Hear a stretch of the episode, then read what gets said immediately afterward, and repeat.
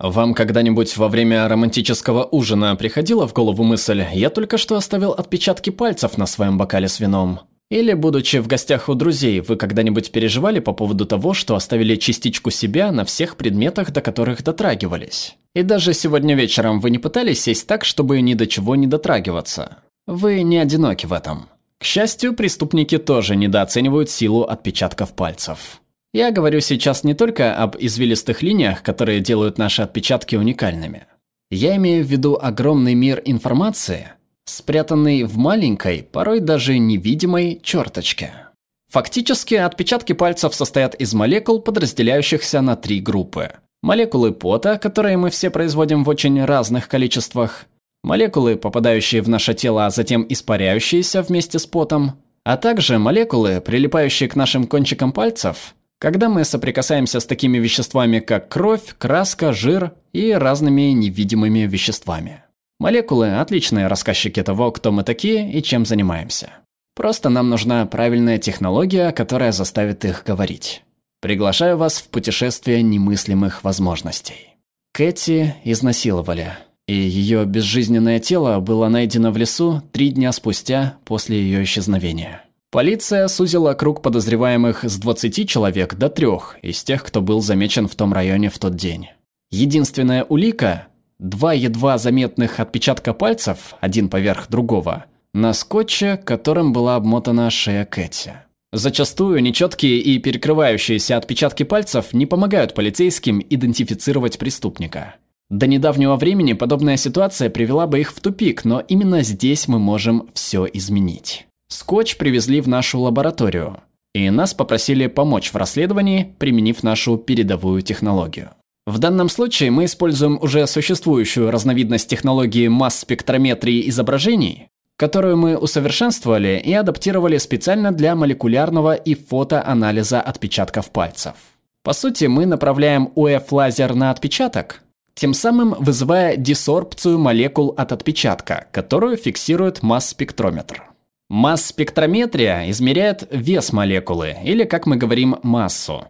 Цифры, которые вы видите, обозначают эту массу. Но самое важное, они показывают нам, что это за молекулы.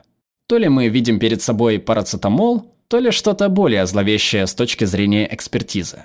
Мы применили эту технологию к имеющимся у нас доказательствам и обнаружили присутствие смазки презерватива. Мы разработали протоколы, которые позволяют предположить даже марку презерватива, которым пользовался преступник. Мы передали эту информацию полицейским, которые тем временем получили ордер на обыск и нашли такую же марку презерватива в жилище Далтона. Учитывая, что Далтон и Томпсон ранее обвинялись в сексуальных нападениях, вероятность того, что Чапмен причастен к делу, уменьшилась. Но достаточно ли этой информации для ареста? Конечно, нет. Нас попросили глубже вникнуть в процесс расследования. Мы выяснили наличие еще двух очень интересных молекул. Одна из них антидепрессант, а вторая очень специфическая молекула. Она образуется в теле человека только если он принимает алкоголь и кокаин одновременно. А алкоголь, как известно, усиливает действие кокаина. И вот теперь у нас есть подсказка о психическом состоянии преступника во время совершения преступления. Мы передали эту информацию полицейским, и они выяснили, что Томпсон действительно оказался наркоманом. А в его медицинской карте записано, что у него случались психические припадки, из-за которых ему назначили антидепрессанты. И Томпсон стал главным подозреваемым. Но реальность такова, что я до сих пор не знаю, откуда именно эти молекулы, от какого отпечатка пальца и кому эти два отпечатка принадлежат.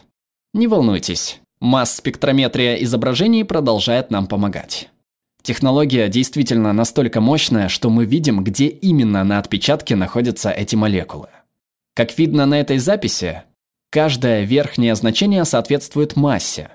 Каждая масса – молекуле. И мы, выбирая каждую молекулу, спрашиваем программное обеспечение, где именно на дактилоскопическом рисунке она находится. Некоторые изображения не очень информативны, другие получше, а третьи очень хороши. Мы можем создать несколько изображений одного и того же рисунка, теоретически сотни изображений одного дактилоскопического рисунка, для всех молекул, которые обнаружили. Шаг первый. Для перекрывающихся отпечатков пальцев, скорее всего, особенно если они принадлежат разным людям, молекулярный состав не идентичен. Поэтому просим программное обеспечение визуализировать эти уникальные молекулы, которые принадлежат лишь одному дактилоскопическому рисунку. Этими действиями мы разделяем два папиллярных узора. Это очень важно, так как полицейские теперь могут идентифицировать, что один из двух отпечатков принадлежит Кэти. Они смогли это выяснить, потому что сравнили два разных изображения с тем, которые взяли у Кэти уже после ее смерти. Теперь мы можем сконцентрироваться только на одном отпечатке, на том, который принадлежит убийце. Шаг второй. Где эти три молекулы, которые я увидела? Давайте обратимся к нашему ПО. Покажи мне, где они. И вот, части изображения с отпечатками убийцы. Другими словами, эти вещества присутствуют только в отпечатке, принадлежавшему убийце.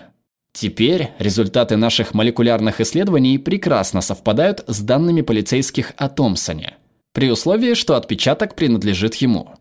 Но реальность такова, что пока еще этого отпечатка недостаточно, чтобы провести точную идентификацию. Шаг третий. Поскольку мы можем сгенерировать сотни изображений одного отпечатка, почему бы не совместить их друг с другом и тем самым попытаться улучшить насыщенную картину непрерывности и ясности? И вот результат. Поразительно. Теперь у нас есть очень четкое изображение отпечатка пальцев, и полиция может проверить его по своей базе данных. Он принадлежит Томпсону. Томпсон и есть убийца. Кэти, подозреваемые и обстоятельства преступления являются вымышленными. Но история содержит элементы настоящей полицейской работы, с которой мы столкнулись, и представляет собой совокупность расследований, которые мы смогли предложить полиции.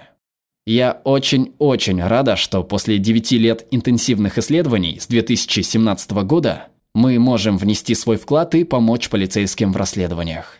Для меня это больше не мечта, это цель. Мы пойдем дальше и дальше, глубже и глубже. Мы узнаем как можно больше о подозреваемом и составим фоторобот. Я уверена, это новая эра в составлении психологического портрета преступника.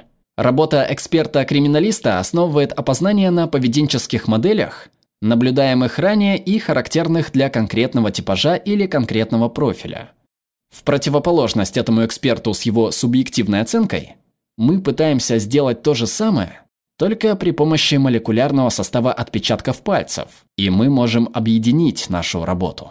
Я говорила, что молекулы – рассказчики, и информация о вашем здоровье, ваших действиях, образе жизни, ежедневном распорядке дня – все это содержится на отпечатках пальцев.